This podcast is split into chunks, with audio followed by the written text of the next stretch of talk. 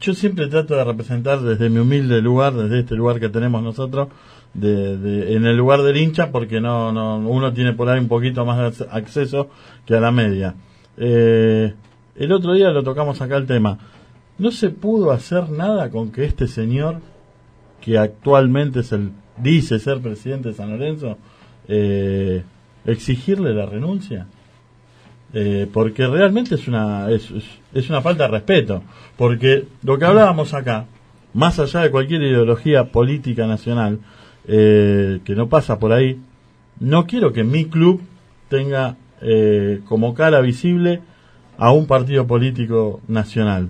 ¿Por qué tengo que aguantar eso yo como socio? Yo acá decía que teníamos que, que armar algo como para que eh, ya está bien, ya ahora ya falta muy poco tiempo, pero eh, creo que creo que abusó, tiró mucho la soga Matías Lama.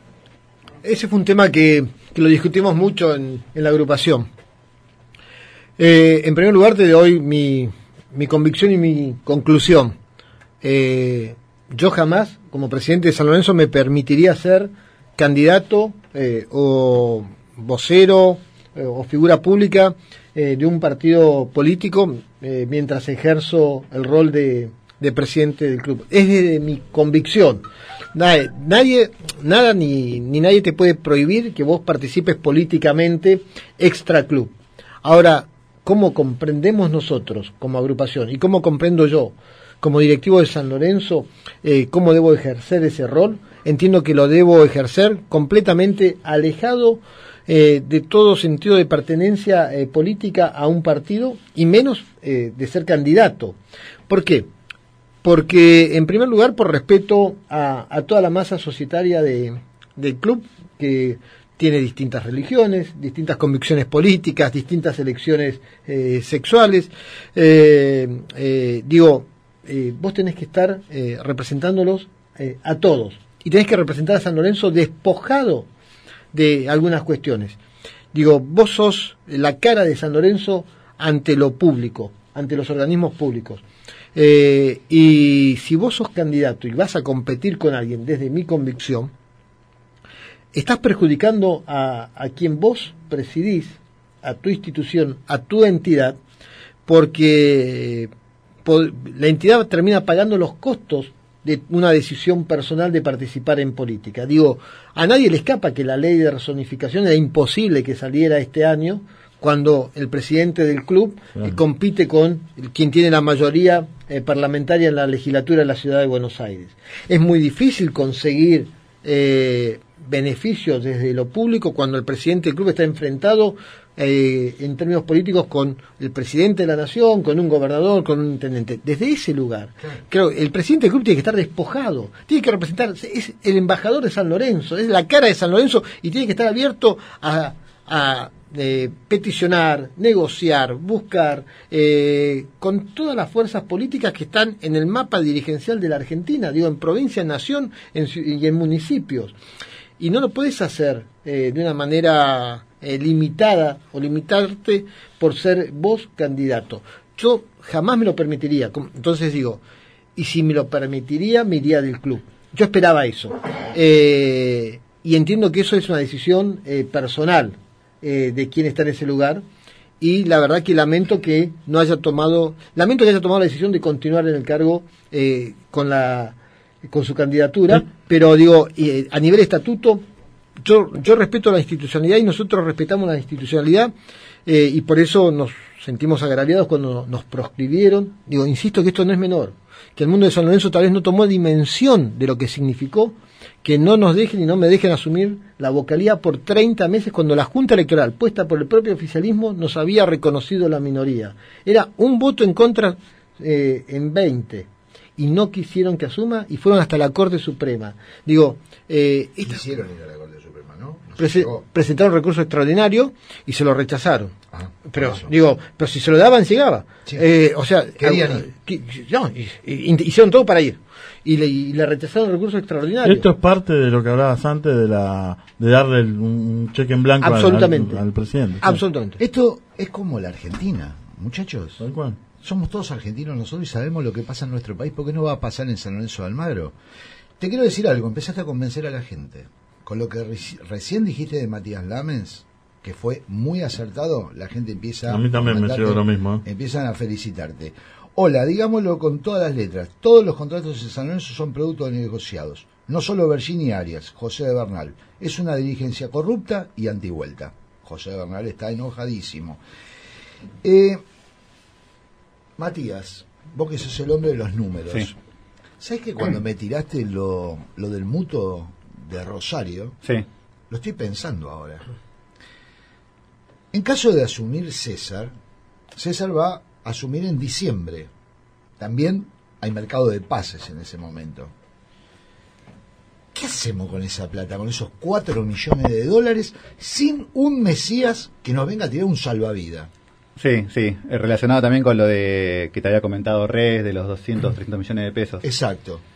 Cuando ves los ingresos del club, eh, el club tiene ingresos por 1.500 millones de pesos al año, sin estar eh, bien gestionado, eh, de base, en cuanto a socios, en cuanto a, a lo que entra por publicidad, en lo, en lo en lo que entra por fútbol. Eh, si ves en los cuatro años de gestión, son 6.000 millones de pesos. O sea que esos 300 millones de pesos serían el 5% de los ingresos del club. No es significativo. No es significativo, es como que es un, modelo viejo o, que atrasa cuando, por ejemplo, los clubes tenían ingresos muy inferiores, que capaz tenían 100 millones de pesos, y venía alguien y ponía 30 millones de pesos, y decía, bueno, es el 30% de lo que de lo que ingresa en un club, ahí sí te puede cambiar un poco la gestión. Ahora que alguien venga con el 5% de lo que genera el club, y ti- que es un montón de plata, aparte en un supuesto de que venga y que esa plata se regale, que, que tampoco pasa. En definitiva es una cuestión financiera de que ingresa la plata en un momento y se devuelve en otro momento. Como que no es significativo, es, es un esquema que, que eh, eh, la persona que viene, por no poner un nombre en particular, pero la persona que viene y pone plata y da vuelta a una ecuación, eh, no existe más. No existe más. En, en clubes tan grandes como San Lorenzo, San Lorenzo y en el resto de los grandes y en clubes no tan grandes como San Lorenzo, ya no existe la persona que viene, pone plata y cambia la ecuación de algo. Eh, no, no, no pasa, no pasa y no pasa en ningún otro club. Pero si los compromisos están, ¿cómo hacemos? En realidad estamos hablando a ciegas, porque nosotros la información que le pasé antes de que el club debía 30 millones de dólares era una información del año pasado, o sea que no sabemos bien cuál es la situación del club hoy por hoy. Eh, Pero eh, Sí. algo que quiero agregar. A esta situación delicada que vive San Lorenzo, lo peor que le puede pasar es que el próximo gobierno sea alguien que surja de quienes nos llevaron a este punto. ¿Por qué? Porque van a tratar de mantener todo lo que nos llevó a este pasivo abultado bajo la alfombra. Cuando lo que hay que hacer es San Lorenzo necesita y requiere un presidente que tenga las manos libres, sin ataduras, sin pactos preexistentes, sin eh, vínculos con quienes nos llevaron a este punto y tomaron eh, un montón de decisiones en lo económico perjudiciales para el club, para que podamos revisarlas, para que podamos eh, tener una actitud quirúrgica, eh, para poder eh, tomar decisiones de fondo y drásticas con las mismas. Si siguen los que están, o cualquiera de los que están, vamos a continuar con el mismo pasivo sin saber si son legales, si son legítimos, si son atacables, si son sólidos, si tienen razón de ser. Digo, necesitamos un cambio que no- nos permita correr la alfombra, abrir los cajones y revisarlo. Porque estoy seguro que del pasivo de San Lorenzo hay un altísimo porcentaje de ese pasivo que puede ser revisado y cuestionado. Sí, Estoy pero ¿cómo lo revisas? haciendo una auditoría, auditoría profunda y con la decisión política. Digo, soy presidente del club, ¿cómo no voy a hacer eh, la auditoría e ir a fondo? ¿Cómo no le voy a contar al socio cómo recibo el club? ¿Cómo no voy a, eh, a enfrentar? ¿Cómo voy a pagar eh, obligaciones sin estar seguro que esas obligaciones son legales o son legítimas? Vos sabés que un día hablé con Carlos Abdo, asumió hoy y al otro día tenía que ir a enfrentar un juicio del recordado Chupa López.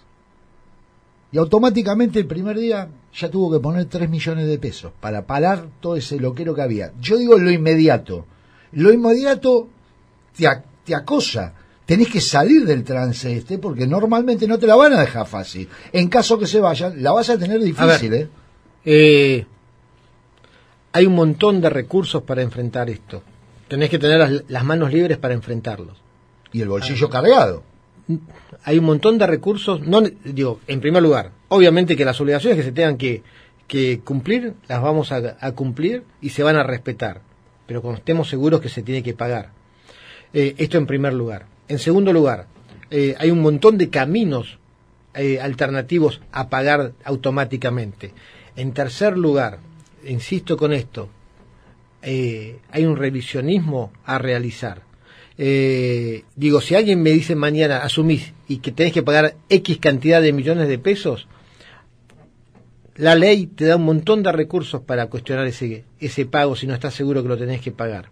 Y también la gestión, la gestión te permite, si vos eh, asumís la responsabilidad plenamente, a entablar un montón de eh, caminos paralelos, llámese desde la negociación hasta la rescisión o hasta el cuestionamiento en sede judicial de esas obligaciones. Digo, hay esto de que se paga automáticamente eh, cuando hay un cambio de, gestión y cuando hay dudas sobre lo que hay que pagar, eh, sobre si corresponde o no corresponde, eh, digo, yo no, no soy partidario de eso y no, no me pongo en el lugar de que estoy obligado a, a pagar automáticamente. Digo, hay un montón de recursos para transitar antes de pagar eh, y que esto viene de la mano de la capacidad de gestión y del sentido de responsabilidad. Digo, porque si no, cuidado con esto. No no sembremos de, de, dudas o de sospechas de que inexorablemente el que venga tiene que venir con una billetera eh, muy gorda, porque la billetera gorda dura 48 horas en este contexto, dura un mes, dos meses, y después viene el peso de la realidad. Tenemos que buscar a los conductores, y por eso creemos que nosotros somos los indicados, de que te sorteen las primeras 48 horas, pero y que te sorteen los primeros dos meses, y que te den la proyección y te hagan un San Lorenzo previsible. Eh, y para eso es fundamental contar con el apoyo del socio que sepa qué pasa con su plata, cuáles son las obligaciones reales que tiene que pagar el club y cuáles son las decisiones de cómo las vas a enfrentar. Digo, tenemos que acostumbrarnos también a comunicar al club. No puede ser que eh, te eligen presidente, te eligen gobierno del club y se parece que te chupara una nave espacial y te lleva a Marte, Júpiter y el socio nunca más sabe nada. Es Primero, verdad, no te, eh, digo, no sabe qué pasa, no sabe qué haces, no sabe qué no haces, eh, no, No te atienden los no teléfonos. te atienden los teléfonos, te, vol- te volvés un fantasma. Ser directivo, y esto, lo, lo si ves y revisás lo que vengo diciendo hace años, ser directivo te tiene que hacer más visible, estar más al alcance. Digo, eh, digo, es ser directivo es un acto de, de compromiso eh, y, y de amor, eh, digo, eh, al club y a la gente. No, no te- ser directivo no te tiene que transformar en un hacedor o un jugador eh, compulsivo de las escondidas. Ah, los socios están por acá, yo me voy para el otro lado. Eh, ah, eh, no atiendo los teléfonos. Digo, eh, esto es fundamental eh, y, y el socio tiene que ser el aliado en la gestión. Y para que el socio sea el aliado en la gestión y te banque en las decisiones que tengas que tomar, en las que tengas que tomar, tiene que saber por qué las estás tomando. No hay mayor fuerza para un gobierno que contar con el apoyo de la masa de la gente que lo votó. Y ese apoyo viene de la mano del conocimiento y, explicarle por qué tomas las decisiones que tomás.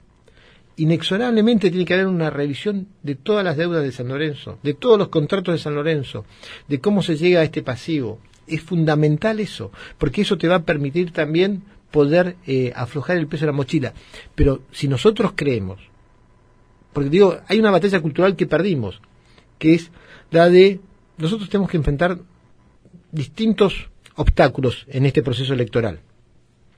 En primer lugar, eh, lo mediático. Digo, hay un cerco mediático eh, que es muy difícil de vulnerar y de perforar. Eh, y ese cerco mediático y esa protección mediática, eh, dicho sea de paso, algún día San Lorenzo necesita, y nosotros estamos convencidos eh, que lo vamos a hacer, es un departamento de prensa y un departamento de comunicación serio, ¿no? Serio, de comunicación y de prensa, y de monitoreo de lo que se publica, no se publica, y de terminar con la prensa eh, adicta al gobierno de turno, eh, que dice que está todo bien cuando está todo mal, que dice que el sol sale, son capaces de decir que el sol sale por el norte cuando todos sabemos que sale por el este. Eh, digo, en- y en los obstáculos, insisto, esta prensa que da un cerco de protección instala como que eh, tiene que venir un millonario. Está la que tiene que venir alguien con 5 millones de dólares. Está la que, pase lo que pase y digan lo que digan los que se presentan como alternativa, eh, ellos ya van a ganar igual. Y que no tiene sentido votar a otro porque igual van a ganar. Digo, tenemos que eh, evitar las profecías autocumplidas. Tenemos que salir de esa encerrona cultural a la que nos llevan. Digo, 40 años de fracasos. Estamos viviendo 40 años de fracasos de decir, votamos a alguien que viene con 2 millones de dólares, 3 millones de dólares para poner las primeras 48 horas. Sí, muy bien. ¿Y a las 72 horas? ¿Y a las 96 horas? ¿Qué pasó? No, ¿tenés alguna alternativa? A vos te lo voy a preguntar. Lo voy a dejar a César en paz ahora. redondeando eso, in- incluso es, es un mito también un poco eso de, de la figura atrás que, que pone plata. Un ejemplo claro fue la venta de Senesi. De- Se desarmó la defensa, porque se desarmó la defensa que ya estaba Sí. armada, eh, y se vendió Senesi para pagar contratos. O sea que si, si, ha- si había un respaldo atrás, ese respaldo ponía la plata para no desarmar un equipo que estaba en la parte defensiva, estaba armado, estaba más armado de lo que está ahora, por ejemplo.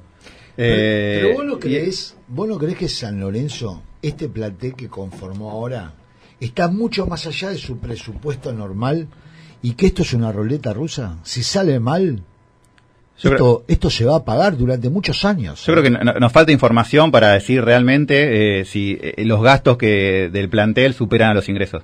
Pero nos fa- falta duda. información, pero a simple vista sí.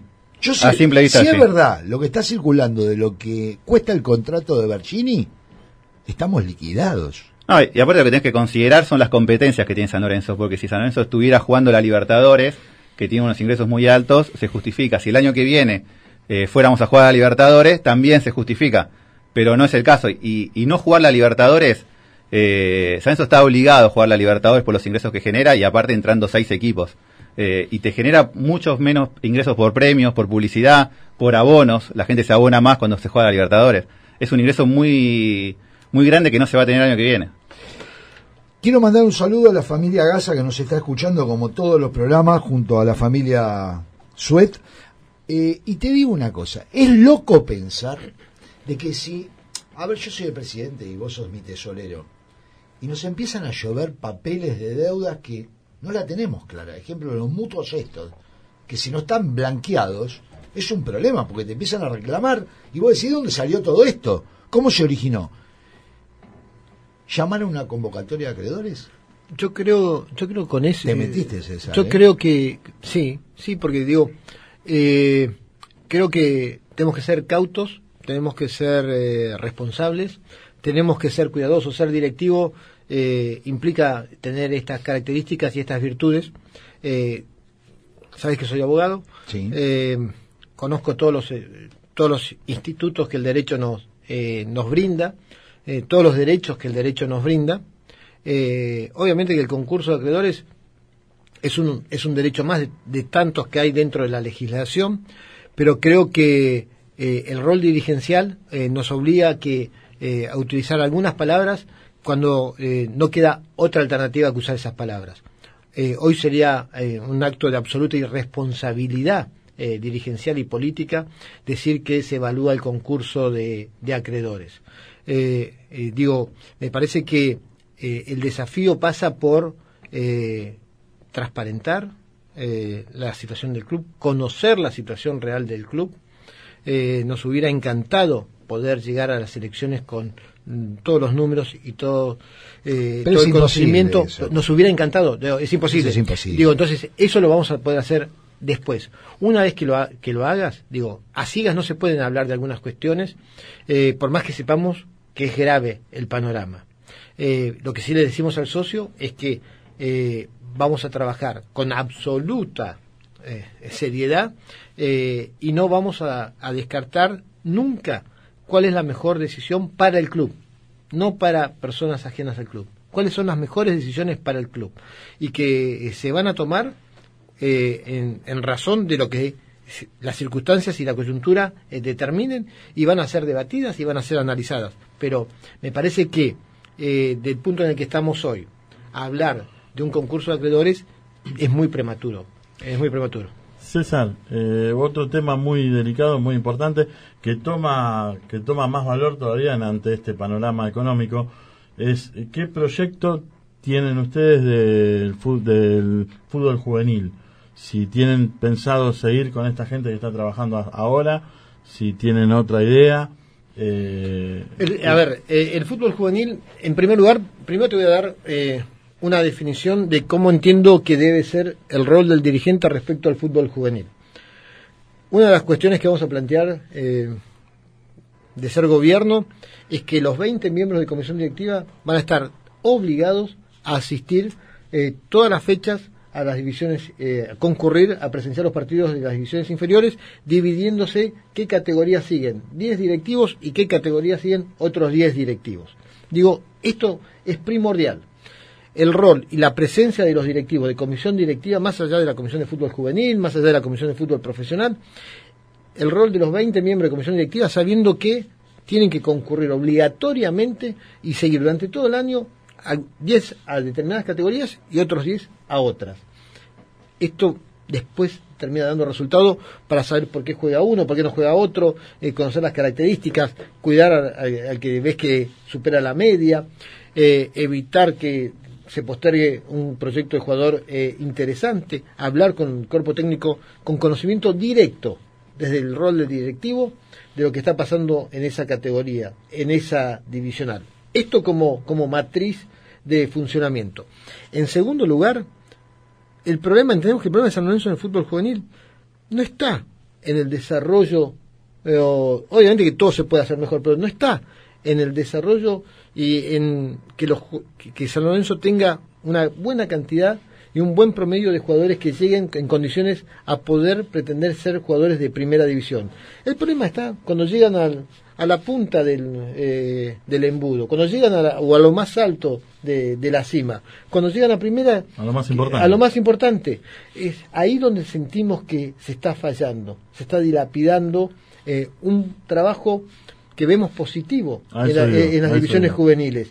Creo que y ahí es ahí eh, eh, en esa punta de la cima, en ese embudo, eh, es donde el rol del dirigente tiene que estar para que el juvenil se pueda consolidar en primera división. Creo que ahí hemos estado fallando, no en el proceso de desarrollo.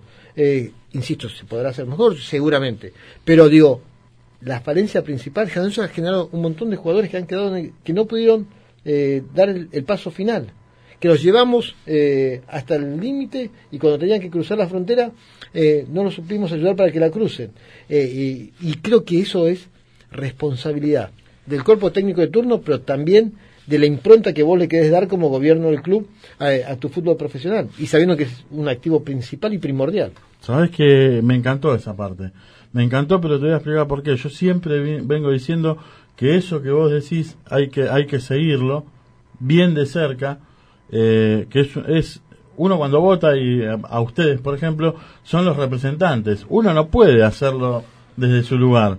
Y, y lo mismo pasa trasladado al fútbol ya profesional con una incorporación. Yo siempre dije que una comisión directiva, eh, ya que paga tantas cosas, tendría que tener tres, cuatro, cinco personas, exjugadores, lo que se te ocurra, eh, no sé, siguiendo el fútbol paraguayo, el fútbol uruguayo, el ascenso, y sacar jugadores, hacerle un seguimiento, a ver qué jugador puede ser, y de ahí te evitas un montón de gastos de plata, un montón de chascos, achicás el margen de error. Y la gestión en el fútbol regional, en el fútbol internacional es, eh, eh, es más complejo lograrlo, pero en el fútbol de la región, vos podés tener todavía la posibilidad de hacer eh, contrataciones de club a club en el fútbol regional.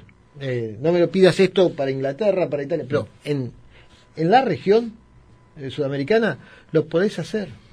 Eh, con, donde Argentina y San Lorenzo es una gran vidriera, donde puedes atraer jugadores que se pueden proyectar y potenciar en San Lorenzo a, bajo costo. y, pero para eso, insisto, yo y voy a ser reiterativo y hasta el hartazgo eso se puede lograr solamente con equipos de gobierno y con gestión y compromiso. Pero insisto, nosotros hemos tenido reuniones con presidentes, por ejemplo, de un montón de clubes de Uruguay, cuando fuimos a Peñarol para ver cómo se hizo el estadio Peñarol, para interiorizarnos, eh, cómo se hizo el estadio para ver si esa matriz la podíamos aplicar eh, en San Lorenzo para hacer el estadio en Avenida La Plata, y también nos reunimos con presidentes de varios clubes del fútbol uruguayo y tenés la convicción absoluta y la predisposición, más que la convicción, la predisposición absoluta de los titulares de los clubes uruguayos de hacer convenios de club a club. Eso es importantísimo. La pregunta para vos, que la gente se hace, ¿es verdad los cheques rechazados de San Lorenzo? Sí, sí, es real, es real y es información que, que es pública, eh, que entrando a la página del Banco Central la puede ver el, el que quisiera. Eh, el tema de los cheques rechazados, que, que, superó los 100 millones de pesos, también demuestra un poco que, primero que no existe la persona que viene atrás y, y pone la plata, porque no, no, no está. Y aparte, eh, qué complicada que está la situación financiera, porque un cheque rechazado, eh, la historia del cheque rechazado, porque vos el cheque rechazado se lo rechazaste a, o a un proveedor, o a un financista, uh -huh. financista porque San eso tiene trato con financieras para, para operar, eh, o a un dijeron que no lo hacíamos más. Un, que, que, es mentira. Incluso también un punto en eso, eh, con respecto a los mutuos, el, el, auditor, el auditor que es el, la única persona externa al club que puede ver los números del club, el auditor que hace el balance anual, que en realidad que la audita el balance anual, pone en el balance, que eso nosotros lo, lo marcamos, pone en el balance que los mutuos no se están aprobando como corresponde, como para, para tener en cuenta. Eh, y los cheques rechazados lo que marca es que le estás dejando de pagar a alguien que pensaba que iba a cobrar esa plata y que incluso seguramente hubo una comunicación diciendo eh, no lo deposites el cheque, me imagino que habrán estado atrás del cheque, y lo depositaron igual, o sea que es algo que se quiebra en cuanto a proveedores, en cuanto a alguien que pone la plata o en cuanto a jugadores, como que la situación es grave, es grave. Si bien no están los números que dicen, bueno, estos son los números, hay ciertos indicios, como la venta de Senesi cuando empezó el campeonato, los cheques rechazados, eh, el mutuo con el que se votó en asamblea. El millón de dólares eh, que todavía El millón de dólares que no se pagó, que, que si vos ves los números del club, un millón de dólares, en 1.500 millones de pesos de ingresos, te das cuenta que no, que no fue prioridad el tema de la vuelta. Porque un millón de dólares en, en la economía del club no, no, es significativo el importe para, para pagar. Y también te das cuenta que no está la persona, eh, eh, como el mito de la persona que viene y pone la plata y, y nos claro. salva. No está. No está el No está, no, no está, no existe. Y te das cuenta que no hay gestión porque lo que hablaba antes, eh, no puedes traer un jugador cuando vendiste a uno porque tenés que tapar un montón de huecos y gastar una plata claro. X en un jugador. Pero aparte que... vos, vos, desarmás, desarmás una defensa cuando venía bien, venía ganando, porque tenés problemas financieros. O sea que si, si, si estuviera esa persona que viene y pone la plata, no. Es un mito en realidad. Es... César, te hago una consulta. Vos agarrás a Lorenzo, haces la auditoría y te das cuenta que las cosas no te cierran. Por ningún lado. Perdón, ¿Vas a ir a fondo? Tomo las medidas que tengo que tomar por sentido de la responsabilidad. ¿Pero vas a ir a fondo contra tomo, el que sea, tomo, contra el dirigente que sea? Tomo las medidas que tenga que tomar porque es el sentido de la responsabilidad. Digo, eh, si no estás como eh, hombre eh, dirigencial, como hombre de, de, de la política en cualquier ámbito, si vos no estás dispuesto a tomar todas las medidas, no, no das el primer paso hacia esa dirección porque después se te vuelve un boomerang. No quiero que tapes a nadie, ¿eh? Si asumís pero, como presidente, te lo digo como pero, hincha, te pero lo digo, digo Pero digo, digo, digo, esto es esencial que se quede claro. Cuando uno empieza a tomar un camino, es porque está, ya tiene claro ese camino, las distintas alternativas a las cuales te puedes llevar. Eh, mi único compromiso es con la gente de San Lorenzo, con el pueblo de San Lorenzo. Digo, digo me presento uh, para hacer presidir San Lorenzo y honrar ese cargo y eh, cuidar a San Lorenzo. No vengo a cuidar a nadie en bueno. particular. Vengo a cuidar a la institución. Y a lo largo de estos años siempre hice lo que entendía que tenía que hacer para cuidar a San Lorenzo. Aunque muchas veces fui criticado por tomar esas decisiones o por actuar de esa manera. Pidiéndole disculpas a la radio que nos estamos extendiendo un poquito en el horario y nos vamos a extender a lo mejor unos minutitos más todavía. Yo le quiero dejar a César que él, si ustedes no tienen alguna pregunta como para hacer, muchachos, que le cuente al, hincha de San Lorenzo y al socio por qué quiere y por qué tendría que ser presidente de San Lorenzo de Almagro. Pero que lo convenza. ¿Cómo le vas a convencer para ganar? Porque es una cosa difícil. Hay un microclima del socio y un macroclima del socio. El micro sabe el día a día, sabe los problemas, sabe que estamos mal, sabe que esta nave choca en cualquier momento. Pero el macro sabe que está Tinelli y dice, ah, yo voy a votar donde está Tinelli. Del Cholulo. ¿Se puede prescindir de Marcelo Tinelli en San Lorenzo de Almagro? ¿Y por qué tendrías que ser el presidente de San Lorenzo? En primer lugar, eh, lo que le quiero decir a la gente de San Lorenzo es que para queremos ser gobierno del club, estamos convencidos que el próximo gobierno tiene que ser, eh, que marque un punto de inflexión con las gestiones de estos últimos siete años. Entendemos que es un ciclo agotado por, por la convicción en el análisis eh, que nos lleva a concluir a ese razonamiento, pero también por imperio de la realidad. La realidad te demuestra que es un ciclo agotado, la realidad te demuestra el pasivo que tenemos, la realidad te demuestra la cantidad de años que nos estamos peleando y protagonizando en lo futbolístico, la realidad te demuestra eh, la orfandad dirigencial a la cual fuimos sometidos eh, estos, estos años. Eh, y también la realidad te demuestra los problemas que tiene el oficialismo, a diferencia de nosotros, de saber quién va de candidato a cada uno de los lugares. Eh, y los problemas que tiene para eh, asumir la responsabilidad, para encontrar quienes asuman la responsabilidad de eh, gestionar y gobernar y administrar San Lorenzo los próximos cuatro años. como ellos sí saben la realidad del club a fondo, fíjate lo difícil que está para ellos encontrar quién dice yo tomo el timón. esto en primer lugar. Por estas razones entendemos que tiene que haber un cambio y que nosotros somos ese cambio porque venimos siguiendo el día a día del club eh, desde, desde el 2012 y fuimos los únicos en estos años, los únicos del mundo dirigencial, que empezamos a advertir, alertar eh, de los problemas que se iban eh, vivenciando y que lamentablemente no pudimos sortear el cerco mediático de protección para llegarle a la gente y para que la gente nos crea porque nosotros decíamos en el 2015, 2016 que había problemas económicos, financieros en el club, eh, y los medios de comunicación en un 90% decían que era todo maravilloso. Eh, y se profundizaba la crisis económica y los medios de comunicación redoblaban la apuesta sobre lo maravilloso que era la gestión y lo eficiente que era la, gestión. Eh, creemos que a ese sistema que se montó de protección mediática eh, la realidad se la está llevando por delante y que para que podamos ser gobierno eh, y que entendemos que debemos ser gobierno también necesitamos de la ayuda de los socios que están en el día a día del club. Entendemos que a un elefante es más fácil voltearlo por abajo que por arriba. creemos en el boca a boca eh, de los socios, en que cada socio entienda que también es artífice del destino de San Lorenzo de los próximos cuatro años y de los próximos cincuenta años, y como es artífice de ese destino, necesitamos que él también explique por qué tiene que haber un cambio y que este ciclo está eh, agotado.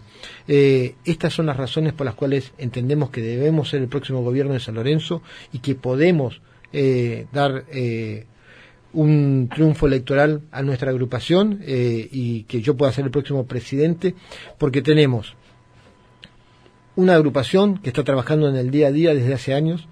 Vamos a trabajar para ensanchar la base eh, de participación dentro de los distintos niveles del club. No puede ser que San Lorenzo en sus comisiones y sus subcomisiones deportivas eh, no sea el semillero de dirigentes. Tenemos que terminar con los directivos que llegan porque prestan plata al club y no porque vienen trabajando de, en el club desde abajo eh, hacia arriba en el día a día y que conozcan el club. Hemos tenido vicepresidentes que hablaban de un trampolín que no existía eh, en la pileta y no mucho tiempo atrás. Digo, por estas razones entendemos que debemos ser el próximo gobierno de, de, San Lorenzo, porque venimos con las manos absolutamente despojadas de pactos preexistentes, no tenemos compromiso con nadie y nuestro único compromiso va a ser con, con los votantes y con los socios de San Lorenzo, nos voten o no nos voten. Perfecto. César, ¿te sentiste cómodo? Absolutamente, siempre que me reúno con sanlorencistas de honestidad intelectual eh, y buena madera, eh, me siento cómodo, más allá que podamos coincidir o no. Absolutamente. Bueno, no quiero comprometer, lo quiero comprometer a que cuando sea en gobierno siga este trato, ¿no? O sea, más allá de que pueda haber, sabemos que no es lo mismo, pero bueno. Absolutamente, no, absolutamente. Digo, eh, si vos chequeás, vas a ver que mi, mi celular lo tienen cientos, cientos, por no decirte más, de mil socios. Yo respondo eh, siempre eh, a, toda inquietud. Y cualquier persona que tiene un interés, yo le doy mi número de celular para que se comunique conmigo y mantengo ese vínculo. Digo, y vamos a venir siendo gobierno porque vamos a ir a todos los lugares en la campaña y después en todos los ámbitos donde haya honestidad intelectual y donde hubo honestidad intelectual en estos años. Más allá de que hayas apoyado o no hayas apoyado al actual oficialismo, si lo hiciste desde la honestidad intelectual, nosotros vamos a estar dialogando con vos y debatiendo con vos. Donde hubo mala fe, donde hubo eh, otros intereses eh, que después se, se, vislumbraban en cómo comunicabas y que fuiste cómplice de decir que de, de la falta de gestión, diciendo que estábamos transitando Disney, ahí no vamos a ir ni en la campaña electoral ni después. Que nos sigan denigrando, que nos sigan injuriando, que nos sigan agraviando, pero no vamos a ir. Eh, eh, por más que estemos en campaña electoral, como no lo hicimos tampoco en la elección pasada, pero donde sí apoyaron al oficialismo de buena fe, también vamos a ir, y los que fueron críticos también vamos a ir, ahora y después. ¿Me contestaste que se puede gobernar sin Tinelli? No te contesté, no te contesté. Eh, en primer lugar, vamos a ver los números, vamos a ver la situación de la economía del club, eh, y si todo está en su lugar, eh, obviamente que tienes un sanlorencista que eh, puede aportarle mucho al club, pero primero, eh, si soy gobierno de San Lorenzo, quiero tener claro qué pasó con la economía del club, qué pasó con las contrataciones del club, y después, obviamente, eh, si está todo en su lugar, eh, Tineri, como, como cualquier como cualquier socio más. Yo creo que estos dos muchachos merecemos que lo presentemos, tus colaboradores. Los nombré, eh, Hernán, Hernán Bermúdez, eh, Javier García, eh, miembros de, de, la agrupación de hace años. Eh, Mucha y, gente que queda afuera mucha gente que quedó afuera, que no, no, no, no que, que, no pudo venir, pero dijimos vamos cuatro para que no sientan que lo estábamos condicionando y no, para patotearnos. Medio no, como que nos asustamos. Parate, parate, parate, Javier. sí, sí, pero no te hago parar a Dani Espínola porque si no se van corriendo los cuatro. Bueno, la verdad, yo estoy satisfecho, estoy contento, creo que Mariano también, Mariano también, Luisito Colo también. Te digo que hay un oyente que te llamó y dijo que le encanta tu voz. No sé lo que escucha esa mujer, pero bueno, está acá. Eh, bueno. Nos vamos con una obligación para destacar el teníamos, trabajo de Luisito en las redes sociales. ¿eh? Teníamos para con el socio de San Lorenzo que quiere empezar a escuchar los candidatos, porque yo estoy convencido de algo. Esta vuelta va a pasar algo. Estas elecciones no son como las de antes. La gente empezó a darse cuenta que esto no está bien. Y va a tener que elegir muy bien en las próximas elecciones, no poniendo el voto dale porque va. No, no, no. No, no, no el oficialismo no está claro. Y cuando el oficialismo no está claro, las agrupaciones que verdaderamente encaren esto con mucha seriedad pueden tener un éxito. Así que no aflojen, vayan todos para adelante, que a lo mejor le hacen un gran bien a San Lorenzo del Magro. Y que evalúen la trayectoria de estos años eh, de cada uno de los que nos presentemos. Vos estuviste siempre y dijiste muchas verdades que empezaron a suceder. Ejemplo, esto vos lo dijiste hace años atrás que esto podía pasar. Por eso, que evalúen trayectorias. Nos vamos. Chau, hasta el próximo lunes.